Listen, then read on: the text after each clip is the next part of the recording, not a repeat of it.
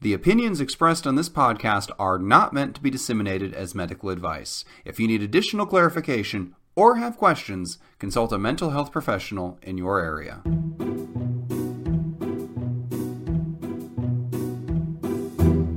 Hello, and welcome to 10 Minutes to Save Your Marriage, the podcast where a comedy writer, that's me, and a psychologist, that's it. That's. How can you set the table with a long, protracted "That's me" and not expect me to follow suit? I don't know what I expect from you anymore, but it's very little. That's really the, what it comes down to. Apparently, The podcast where we try to solve your long running relationship issues in 10 minutes or less. How are you doing tonight, Steve? I am flummoxed, is how I'm doing tonight. We were having a discussion before our last podcast about how certain other professional podcasts out there plan their content a year to a year and a half in advance. And we don't even chat before we hit record. There is zero groundwork that goes into this. We can't even coordinate on our opening. So that's that's how you know this is all this is all organic. And then we regret chatting afterwards. Oh, the regret is what makes it count. That's that's how you know it's real. You can hear it in both of our voices.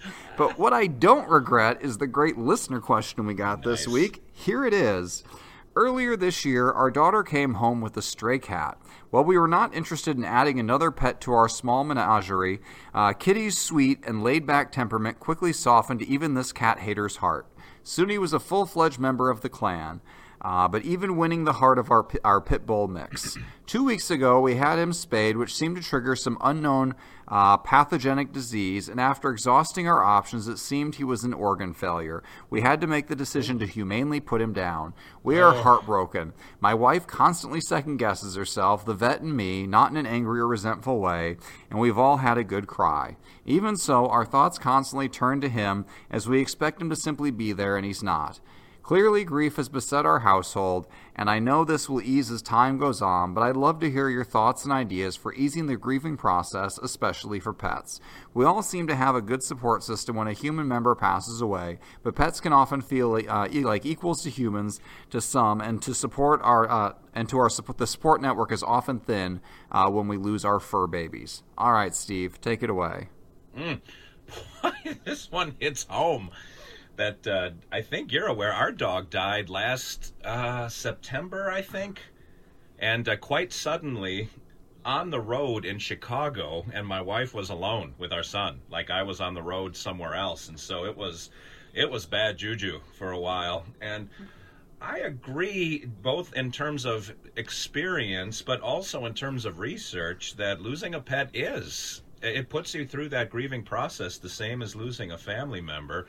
And grief and depression chemically are identical. So people seem to want a partial grief away from like true diagnosable clinical depression, but chemically they're the same thing, except grief is more acute than depression is. But it fe- the point is, it feels the same. Like uh, subjectively, it is a clinical depression you're going through. Now, the good news is there are things that you can do to kind of work through the grief, and we did everything we knew how to to help, particularly my wife. Like, she was just ruined for a while. That dog was her baby and was really close to her. So she went through a much longer process than I did. I had a bad couple days, and she had a bad month and a half. But we did things like uh, just do. We uh, we had the dog cremated because we were in Chicago, and uh, the guy who cremated our dog. I wish I could give him a plug because we do get a lot of listens on this show. But man, he was great he uh, went above and beyond, and I think it really helped my wife. Even though it made her cry in the short run, she is still doing what he set up, which is uh, he made like little pendants with the dog's some of the dog's hair in it. He uh, put the ashes in different things, and I think that helped her kind of feel still connected, even though the dog had died. So the, those things she's uh, kind of putting around the house and making uh, different uh, like fixtures for the house out of and sort of homage to the dog. But uh, ultimately, the way you get over one is to at some point get another one. The, the grief. You did it. I was that was gonna be my whole thing. I thought I was gonna be heartless and say replace the dog, and you went there anyway. Well, the problem is you can't replace it too soon. Because it, it, gets it gets confusing. And people do have to go through the grieving process. And it's sort of cliche when people say well I never really grieved my father's death or my mother's death there is something to that that uh, all of us have to breathe. You still have to go to work. You still have to mow your lawn. So you can't live in that grief. You've got to bob for air. But if you completely avoid thinking about it it never truly goes away and it impacts your decision making in the future. So it did it, it took time to breathe. And uh, my wife it took four months and then she said i'm ready to get another dog. And i was like done and done and we got another dog and that's really like uh, this dog has now filled that space in her heart that needed to have a dog in it. And for the letter writer, I would say ultimately, even though I like how you set it up that you want to know part of the cat and then you love the damn cat, I think that's what ends up happening. They're part of the family. You will get another cat at some point because your uh, was it your daughter? Your daughter who was heartbroken, like she's gonna want another cat. Your wife's gonna want a cat, and you'll probably get another cat, and you'll you'll hate to love this cat too. But in the meantime, I would say just uh, if you I don't know how old your daughter is, but it may help her to like write a letter to the deceased cat, just kind of say what she wishes she would have said. With your wife, the hardest part for her is going to be getting over that guilt stuff. Like, if I'd have done this, what if we'd have done that? Is it the freaking vet's fault? Like, there's going to be anger. All of the stages of what's called the Kubler Ross stages of grief and loss will be moved through. That's uh, DABDA is the acronym. So, let's see, what is it? Um, denial, uh, anger, bargaining, depression, and acceptance. And you don't move through those in a straight line. You kind of cycle your way through. But eventually, acceptance kind of hits you like a wave on the shore, and everything kind of starts moving forward again. But uh, I feel bad for your wife. This is something that's a natural part of getting a pet. Like you kind of know you're going to outlive your pet, but it doesn't make it any better. It sucks. But she'll get over it, and uh, you'll get another cat. But in the meantime, kind of treat it like we do things in memory of the cat, just to make sure that we solve our own struggles with mortality and loss. So I don't know if that's a good answer, but that's what worked for us.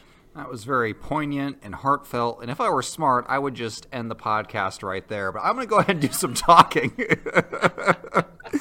pets are pets are dangerous because uh, they remind us that we can that we one we're mortal, uh, but two they remind us that we're replaceable. And, and the truth is that even though like that cat came in and it was a very special cat to you, I mean chances are any cat you bring home is going you're going to eventually fall in love with it. It's going to be special to you we just that's what human beings do. We project onto things we get attached we love them and that's why it hurts so much because we get really really really attached to things.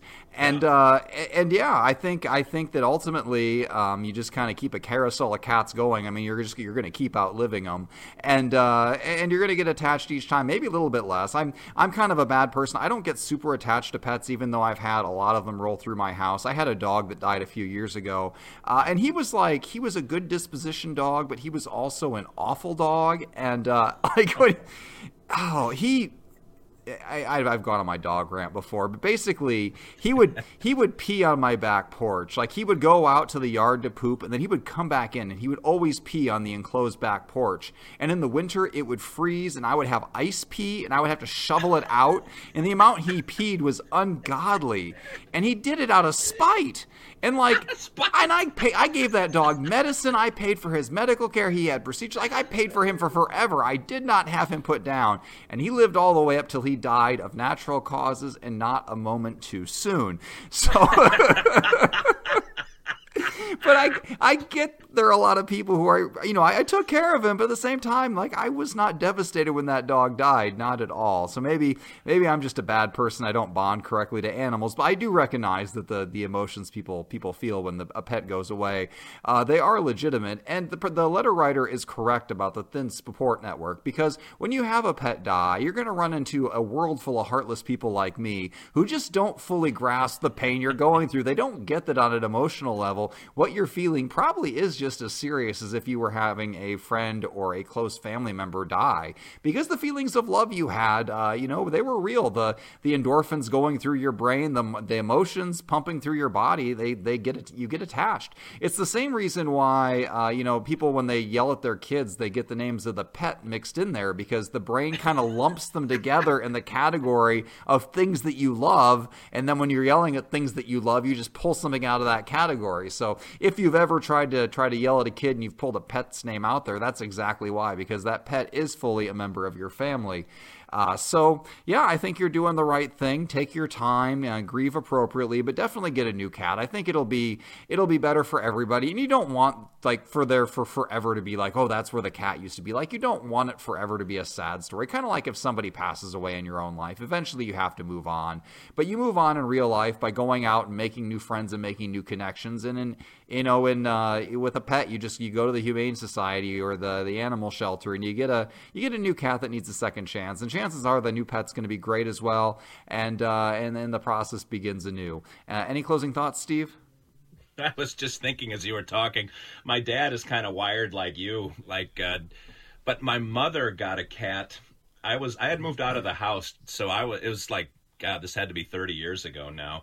And uh, my dad was so against getting a cat, and he ended up loving that cat more than their dog.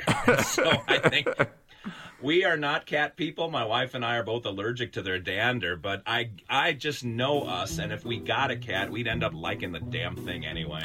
That's that's how the animals get you. That's how they've evolved to have us take care of their every whim. Like we think we're in charge, but we're the ones that are scooping their poop and feeding them. Like they've they are they are evolutionarily designed to just make us suckers. Well, if you if you would like to uh, take advantage of us here uh, and our expertise, we're gonna transition I'm doing what I can. Send in those questions to uh, James Breakwell at explodingunicorn.com. It does not have to be a marriage question. It can be, uh, you know, boyfriend, girlfriend, parent, pet, whatever you have. Send it in and we'll try to solve it in 10 minutes or less. This has been another episode of 10 Minutes to Save Your Marriage, and that's 10 minutes of your life you'll never get back.